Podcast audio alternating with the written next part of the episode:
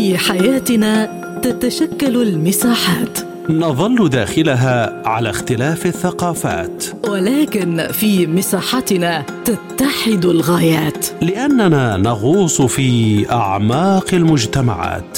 فإذا كان لديك وجهة نظر حرة، فأهلا بك في مساحة حرة.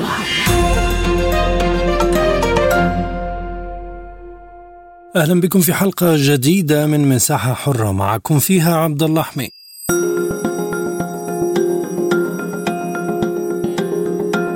استعدت قطر لاستقبال الدول المشاركة في كأس العالم المقامة على أرضها بين العشرين من نوفمبر والثامن عشر من ديسمبر. بدأت المنتخبات في الوصول إلى قطر، ومنتخبات أخرى تحزم أمتعتها لاقتراب موعد الوصول. وتقام المباراة الافتتاحية بين قطر والإكوادور على ملعب البيت في مدينة الخور. الفرق المشاركة باتت جاهزة بكامل تشكيلاتها المتاحة بعد التأكد من أسماء اللاعبين المشاركين واستبعاد المصابين، لكن الأبرز في هذه البطولة أنها ستكون الأخيرة لاثنين من أبرز اللاعبين على المستوى العالمي، ليونيل ميسي وكريستيانو رونالدو. أبرز الفرق وحظوظ المنتخبات خاصة العربية نناقشها مع ضيوفنا في هذه الحلقة من مساحة حرة.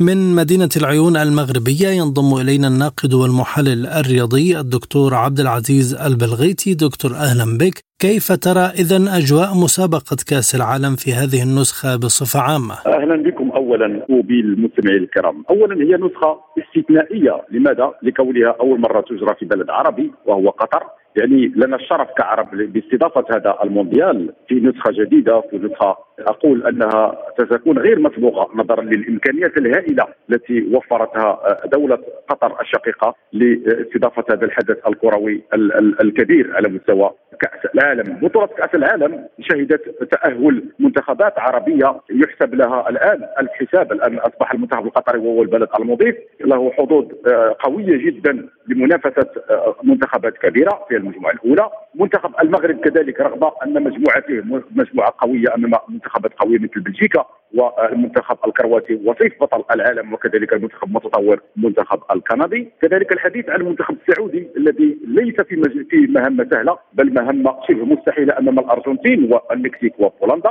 كذلك نتحدث عن المنتخب التونسي أمام فرنسا وأستراليا والدنمارك في المجموعة الرابعة. يعني نسخة سأقول أنها ستحمل الكثير من الإثارة، كابتن ستحمل الكثير من التشويق، وستعرف مجموعة ربما من المفاجآت خصوصا على مستوى التأهل إلى الدور الثاني، لأن ليس هناك فوارق كبيرة بين، لم تعد هناك منتخبات صغيرة ومنتخبات كبيرة، والأمل كل الأمل معقودة على المنتخبات العربية للمرور إلى الدور المقبل. ما هو المأمول من المنتخبات العربية في هذه البطولة، وإلى أي مدى سيصل اللاعبون العرب بفريقهم؟ يعني أساسا هو تحدي كما قلت كابتن، يعني هو تحدي كبير أمام لاعبي المنتخبات العربية لتقديم أفضل ما لديهم في هذه النسخة، لا سيما أن الآن قطر تستضيف هذه البطولة، وأنت لديك عامل الجمهور ولديك عامل الأرض، يعني هي عوامل مهمة في كرة القدم. تعرف جيدا أن عامل الجمهور وعامل الأرض يلعبان دورا كبيرا جدا بالنسبة لإضافة ذلك الحماس للاعبين ولشحن اللاعبين معنويا لتقديم أفضل ما لديهم، وهذا ما سيتوفر في هذه النسخة على عكس النسخ السابقة التي لم تنظم من قبل في أي بلد عربي. قطر الآن لها شرف تنظيم هذه البطولة. إذا لعب المنتخب المغربي وكأني بك ستشاهد المنتخب المغربي يلعب في الدار البيضاء أو في الرباط، إذا لعب المنتخب السعودي وكأني بك ستشاهد المنتخب السعودي يلعب في الرياض أو في جدة، إذا شاهدت المنتخب التونسي وكأني بك ستشاهد المنتخب التونسي يلعب في, في تونس العاصمة، ونفس الشيء إذا لعب كذلك المنتخب القطري بطبيعة الحال وهو صاحب الأرض والجمهور. يعني سنشاهد مستويات رائعة ورائعة جدا للمنتخبات العربية. اللاعبون العرب لا يقلون الآن مهاريا ولا بدنيا ولا تكتيكيا عن باقي اللاعبين المنافسين، يعني الحظوظ تقريبا أعتبرها متساوية مع بعض الفروقات طبعا بالنسبة للاحتراف وبالنسبة لقيمة اللاعبين وبالنسبة لتاريخ المنتخبات في هذه المسابقة الكبيرة، لكن أرضية الميدان هي من سيكون الفيصل في هذا المحفل الكبير. هل يمكن للمنتخب المغربي تقديم عرض يفوق مشاركاته السابقة؟ وهو الامال معقود طبعا على كتيبه وليد الركراكي، خصوصا ان اللائحه تم استلامها امس، تم تقديمها امس للشارع الرياضي المغربي. لم تشهد تقريبا مفاجات كبيره باستثناء عوده عبد الرزاق حمد الله المهاجم المغربي المحترف في الدوري السعودي وتحديدا بفريق اتحاد جده السعودي. يعني الامال معقود على هذه الكتيبه الشابه، مزيج من اللاعبين الشباب من اللاعبين المخضرمين الذين لعبوا كاس العالم روسيا ألفين وثمانية عشر، منهم العميد رومان وكذلك أسرف حكيمي والنصيري، وكذلك بعض اللاعبين الذين تم فعلا إدراجهم إلى لائحة كأس العالم ألفين وثمانية عشر. يعني ربما أقول أن المهمة صعبة صعبة صعبة جدا أمام المنتخب المغربي وليد الركراكي، لكن تبقى الحظوظ قائمة بقوة على الأقل لتفادي الخسارة في المباراة الأولى أمام منتخب الكرواتي وصيف بطل العالم الذي يحسب له الحساب بقيادة مودريتش وكوفاتيتش على مستوى خط وسط الميدان، واحد من أقوى خطوط وسط الميدان على مستوى المنتخبات في هذه المسابقة العالمية. لكن تبقى المهمة يعني صعبة أمام كتيبة وليد الركراكي لتجاوز عقبة كل من كرواتيا وكذلك المنتخب البلجيكي القوي المدجج بدي بروين وباقي النجوم، وكذلك المنتخب المتطور المنتخب الدنماركي. يعني الأمور الأمور صعبة جدا، لكن الحظوظ واردة لوليد الركراكي للمرور إلى الدور الثاني. إذن بأي شكل سيلعب المنتخب المغربي في البطولة وما هي أدواته؟ تقريبا يعني الخطة المعروفة بالنسبة لوليد الركراكي، يعني أربعة أربعة اثنين هي الخطة المفضلة لوليد الركراكي. الاعتماد كذلك على الحراس المرمى المعروفين ياسين بولو، وكذلك الحارس المحمدي الذي شارك في كأس العالم الماضية، وكذلك الحارس المنتحق حديثا وبطل أبطال إفريقيا مع الوداد البيضاوي الحارس السكناوي. بالنسبة لخط الدفاع لم يشهد تغييرات كبيرة، أو وجود أشرف حكيمي مدافع باريس سان جيرمان الفرنسي، وتواجد مزراوي مدافع مدافع بايرن ميونخ النادي البافاري الألماني، وتواجد كل من رومان سايس في قلب الدفاع، أشرف داري وكذلك نايف أكرم مدافع ويست هام الإنجليزي. يعني لا خوف على دفاع المنتخب المغربي في تواجد لاعبين أقوياء ويمارسون بشكل منتظم مع أنديتهم هناك في الديار الأوروبية. خط الوسط يشهد توهجا كبيرا وصراعا حول الرسمية، الحديث عن أمين عن, عن عبد الحميد الصابيري الذي ينشط في الكالتشيو الإيطالي، الحديث عن أمين حارث الذي ينشط كذلك في مارسيليا الفرنسي، الحديث كذلك عن أمرابط الذي ينشط في فيورنتينا الإيطالي، وباقي اللاعبين في خط وسط الميدان الهجومي أبو خلال وإلياس الشاعر، وكذلك الحديث عن حكيم دياز واحد من نجوم المنتخب المغربي رغم أنه لا يلعب بطريقة رسمية مع تشيلسي، لكن استعادة للياقته البدنية ولتنافسيته خصوصا في التدريبات المكثفة مع المنتخب المغربي في هذه في هذا الأسبوع. كذلك الحديث عن رأس الحربة بعد استدعاء عبد الرزاق حمد الله وكذلك وليد شديرة هداف الدرجة الثانية في الدوري الإيطالي. يعني سنشهد فعلا تنافسا حقيقيا بين هؤلاء اللاعبين لتقديم الأفضل أفضل ما لديهم في كأس العالم، وتحديدا في المباراة الأولى التي تعتبر مباراة سد ومباراة مفتاحية للمضي بعيدا في هذه المسابقة. شكرا جزيلا لك دكتور عبدالعزيز البلغيتي الناقد والمحلل الرياضي، كنت معنا من مدينة العيون المغربية.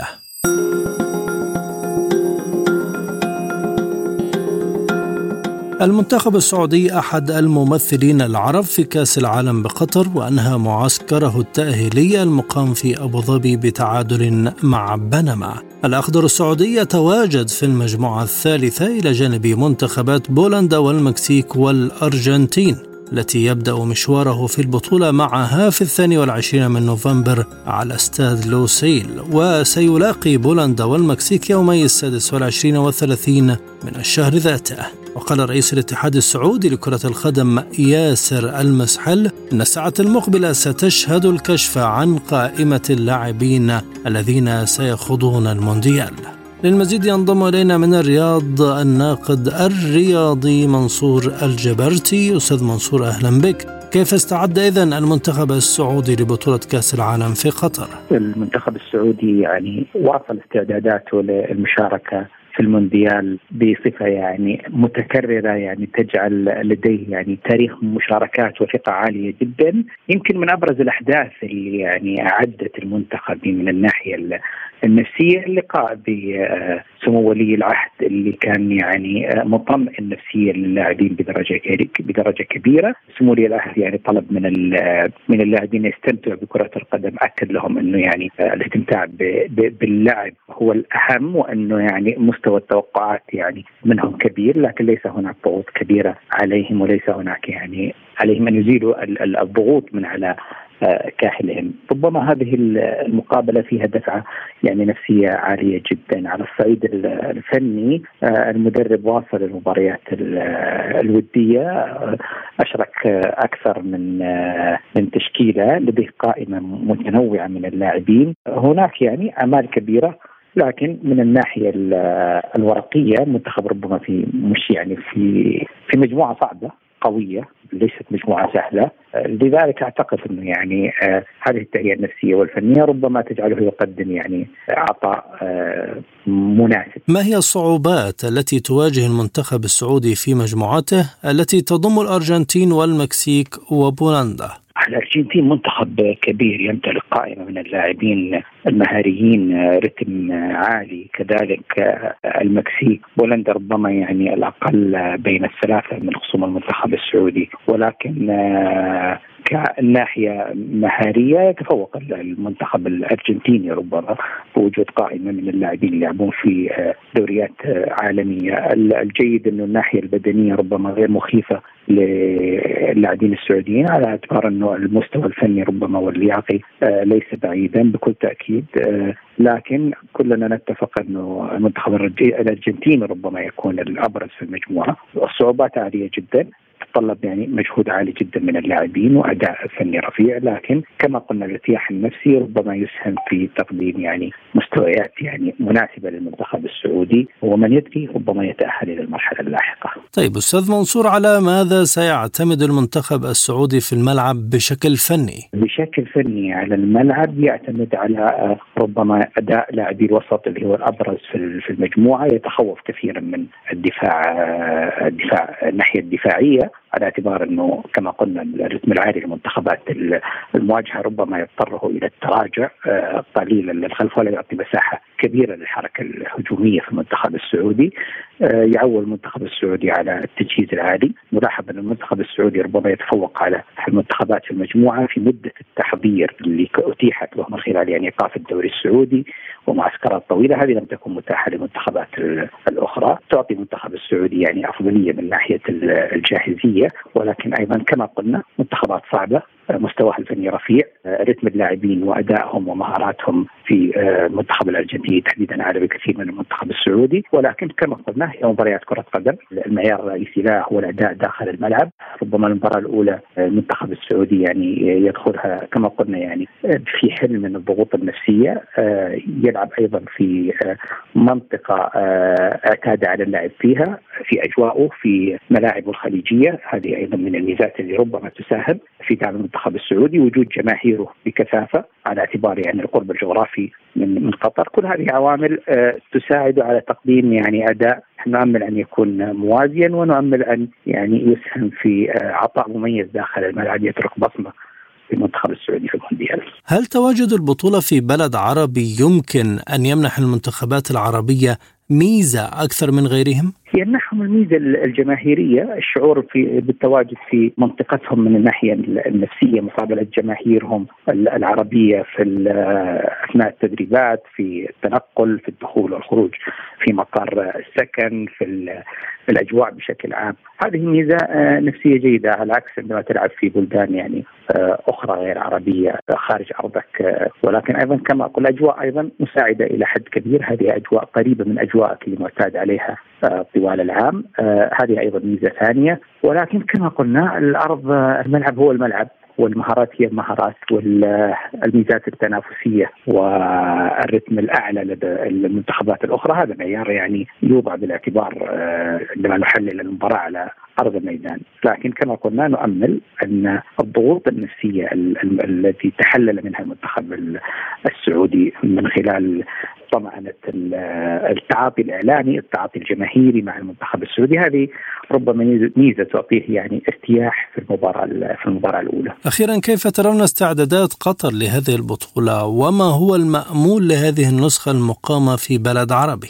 الأمال عريضة. التجهيزات اللي قام فيها الاتحاد القطري منذ سنوات، جاهزية الملاعب ربما هي ربما تكون حتى نسخة فريدة لكأس العالم. أنت تتكلم عن ملاعب أنشئت خصيصا بكأس العالم، وهي حالة لم تحدث في أي كأس عالم سابق.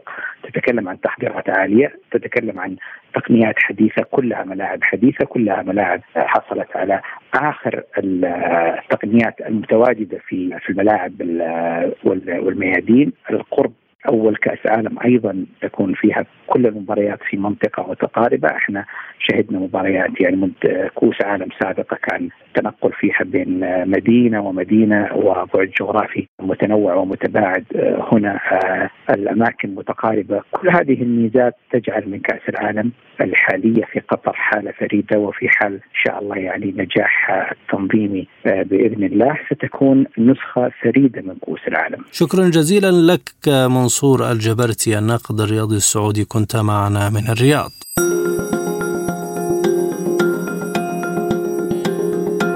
من المرجح أن تكون نهائيات كأس العالم ألفين واثنين وعشرين هي الأخيرة لبعض لاعبي كرة القدم، إذ من غير المرجح أن يتواجدوا في الملاعب بحلول نسخة ألفين وستة وعشرين، وستخسر الملاعب أساطير مثل ليونيل ميسي، كريستيانو رونالدو، نيمار، ليفاندوفسكي وتوماس مولر.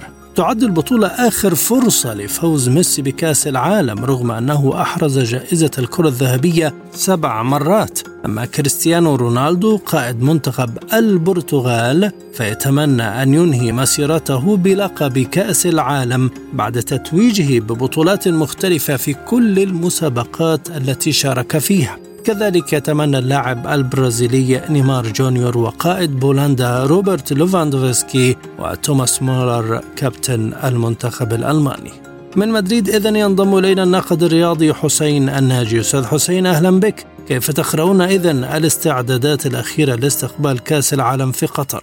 تحية طيبة لحضرتك ولكل المستمعين. بدأت الفرق تستعد خصوصا بعد انتهاء الدوريات الأوروبية وانضمام اللاعبين الذين يمثلون أنديتهم وانضمامهم لفرقهم. بعض الفرق بدأت الاستعدادات قبل ذلك واختارت لاعبين لاختبارهم وتجربتهم، مثل منتخب المكسيك الذي واجه العراق وديا في جيرونا، اختار مجموعة من اللاعبين المحليين قبل انضمام اللاعبين اللاعبين المحترفين. إذن استعداد على قدم وساق، كل الفرق تحاول أن تختار اختارت من يعدها لمونديال قطر. بعض الفرق معنا وجود فرق مثل السعودية وقطر، اختارت بعض الفرق فرق عربية مع هذه الفرصة كانت للفرق العربية لتجربة منتخباتها ضد منتخبات قوية. إذن كأس العالم على الأبواب، وننتظر أن نشاهد كأس عالم مختلف، كأس عالم جديد، كأس عالم أول مرة ينظم في دولة عربية، وإن شاء الله تكون قطر على قدر هذا الحدث. هل الملاعب القطرية ستكون دافعا للفرق العربية المشاركة لتقديم أفضل ما لديها؟ بالحقيقة المنتخبات العربية دائما في في كأس العالم تكون متميزة، منتخبين أو ثلاثة يكونوا مميزين أو متميزين، خصوصا بالنسبة لعرب أفريقيا لديهم إمكانيات كبيرة للوصول إلى الوصول إلى أدوار المتقدمة في هذا الكأس. ننتظر أن أن يكون الحافز العربي والتشجيع العربي دافع وحافز لهذه الفرق لتمثلنا في دور ستة عشر ودور الثمانية في كأس العالم. مجموعة إسبانيا بها فرق صعبة، هل يعني ذلك أن الفريق سيواجه عراقيل في هذه النسخة؟ بالحقيقة منتخب إسبانيا أتمنى توفيق منتخب إسبانيا في هذا المونديال، لكن منتخب إسبانيا ليس ذاك المنتخب الذي يحمل في في داخله المنافسة الكبيرة على كأس العالم.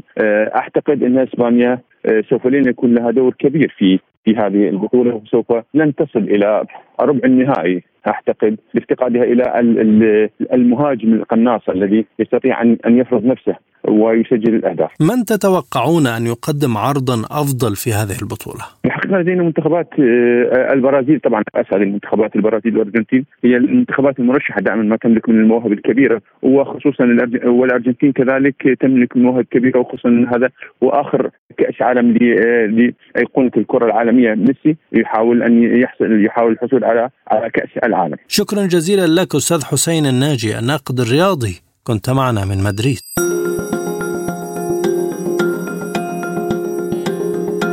من عمان ينضم إلينا الإعلامي الرياضي أمجد الفقهاء. أهلا بك أستاذ أمجد، يعني أي الفرق يعتبر جاهزا أكثر لهذه البطولة؟ تحياتي أستاذ عبد الله وكذلك لمستمعي إذاعة سبوتنكا الروسية. حقيقة يعني هذه البطولة مختلفة كليا في هذا العام تحديدا، نظرا لطبيعة الوقت والزمان تحديدا في الشرق الأوسط. في دولة قطر العربية كرة القدم العربية حاضرة بقوة، وتحديدا الكرة العربية الآسيوية كون هذه البطولة تقام في قطر.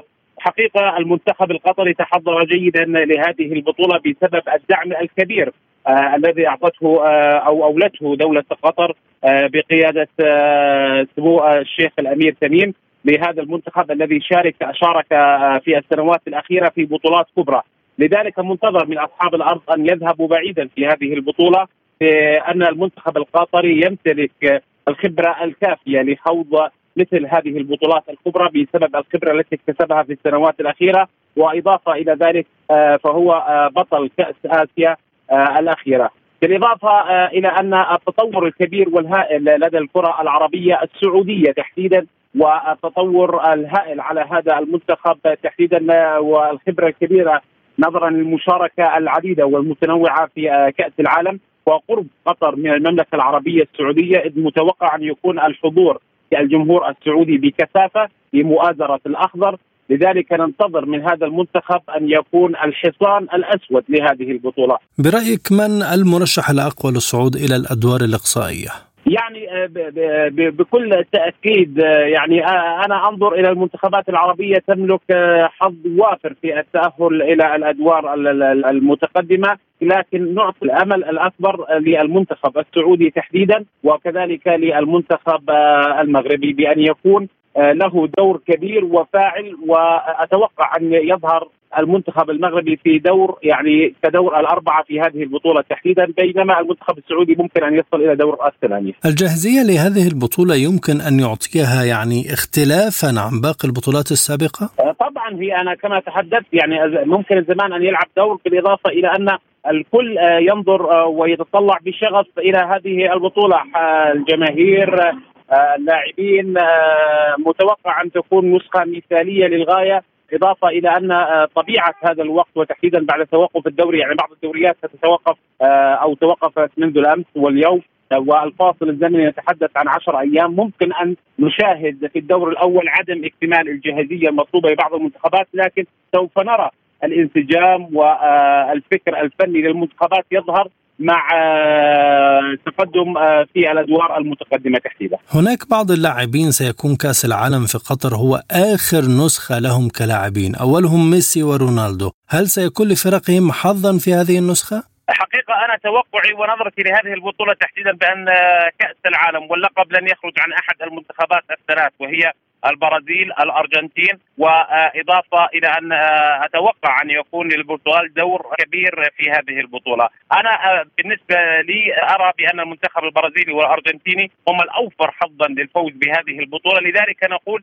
بأن ميسي ورونالدو ستكون آخر مشاهدة لنا لهم بالتنافس على البطولات الكبرى وتحديدا على كأس العالم، ويمتلك ليونيل ميسي الحظ الأوفر للفوز بلقب هذه البطولة نظرا للتطور الهائل والكبير على أداء المنتخب الأرجنتيني في السنوات الأخيرة، إلا أن البرازيل تعد هي المنتخب صاحب الورقة الأولى من وجهة نظري للفوز بهذه البطولة، لأن المنتخب البرازيلي دائما عندما تكون البطولات كقراءة أولية لا أستطيع أن أزودك فيها الآن، إذا كانت هذه البطولة خارج أوروبا وأمريكا الجنوبية دائما يملك النصيب الأكبر والقدر الأكبر للفوز بهذه البطولة. الإعلام الرياضي والأستاذ أمجد الفقهاء من عمان، شكرا جزيلا لك.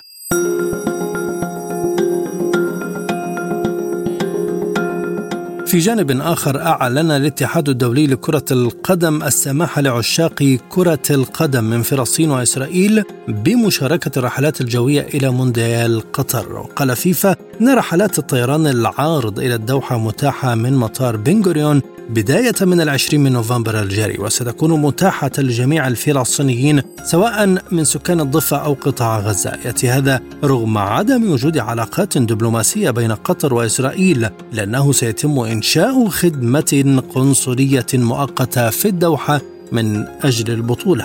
فهل هذه الخطوة ستؤدي إلى علاقات دائمة بين قطر وإسرائيل؟ وهل تفتح الباب لتسوية مع تل أبيب؟ نسأل في هذا الجانب الكاتب والمحلل السياسي الأستاذ حسن عبدو، ينضم إلينا من غزة. أهلا بك. وكيف تقرأ السماح للفلسطينيين والإسرائيليين بالسفر إلى قطر لحضور كأس العالم؟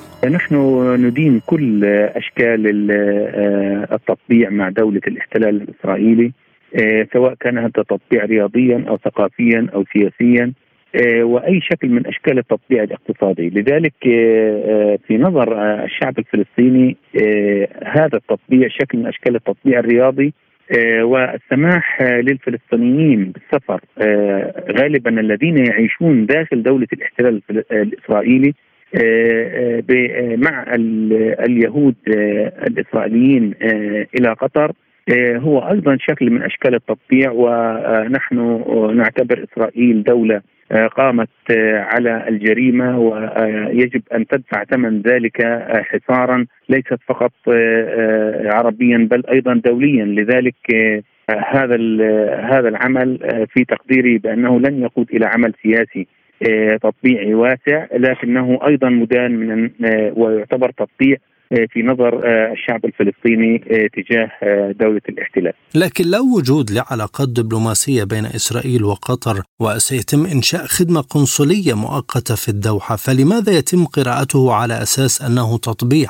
قطر من أولى الدول التي طبعت مع دولة الاحتلال الإسرائيلي، ويوجد مكتب منذ فترة طويلة أغلق في فترة معينة لكنه يعمل في كثير من الفترات. صحيح أنه لا يوجد اتفاقية معلنة للتطبيع مع دولة الاحتلال الإسرائيلي، إلا أن العمادي الذي يأتي وهو رئيس بعثة الإعمار داخل غزة يأتي عن طريق دولة الاحتلال الإسرائيلي، وهو يلعب دورا مهما في التواصل مع دولة الاحتلال الإسرائيلي بين حركة حماس في غزة والاحتلال الإسرائيلي. وأيضا هو جزء كبير من القطريين يحضرون إلى إلى إسرائيل. لذلك في تقديري قطر دولة تطبع مع الاحتلال الإسرائيلي، والحديث حول أنه لا يوجد اتفاقية هذا لا يعني بأن قطر أولى الدول التي طبعت مع دولة الاحتلال الإسرائيلي، ونحن نعتقد بأنها تشبه تماما الدول الخليجية في علاقاتها مع الاحتلال، وخاصة بعد تطور علاقاتها مع الولايات المتحدة الأمريكية وارتفاع مستوى قطر إلى دولة حليفة استراتيجية من خارج الناتو. لذلك تماما هي جزء من الكتلة الغربية اليوم، وتعمل بالتنسيق معها سواء مع إسرائيل أو أو مع الولايات المتحدة الأمريكية. طيب أستاذ حسن، هل يكون لهذا الحدث الرياضي دور في تسوية عربية مع إسرائيل؟ إسرائيل لديها قيادة متشددة، ومع صعود الصهيونية الفاشية الدينية اليوم لا يطرح أي برنامج سياسي أو أي شكل من أشكال التسوية السياسية. هم يؤمنون بأنه لا وجود للشعب الفلسطيني، وعلى إما أن يقبلوا بالسيادة الإسرائيلية وإما أن يتفضلوا بالرحيل. لذلك الصدام مع الفلسطينيين وإنكار حقوقهم السياسية هو أهم نقاط الأجندة أجندة اليمين الذي صعد إلى السلطة وحاز على أغلبية مريحة لتشكيل ائتلاف حكومي. لذلك لا نتوقع مثل هذه التسوية، ليست ذلك ليس ناجما عن رفض العرب وإنما ناجم عن رفض اليمين المتشدد على إسرائيل. شكرا جزيلا لك الكاتب والمحلل السياسي الأستاذ حسن عبدو، كنت معنا من غزة. كما نشكر متابعينا الكرام على حسن الاستماع. شكرا لكم، إلى اللقاء.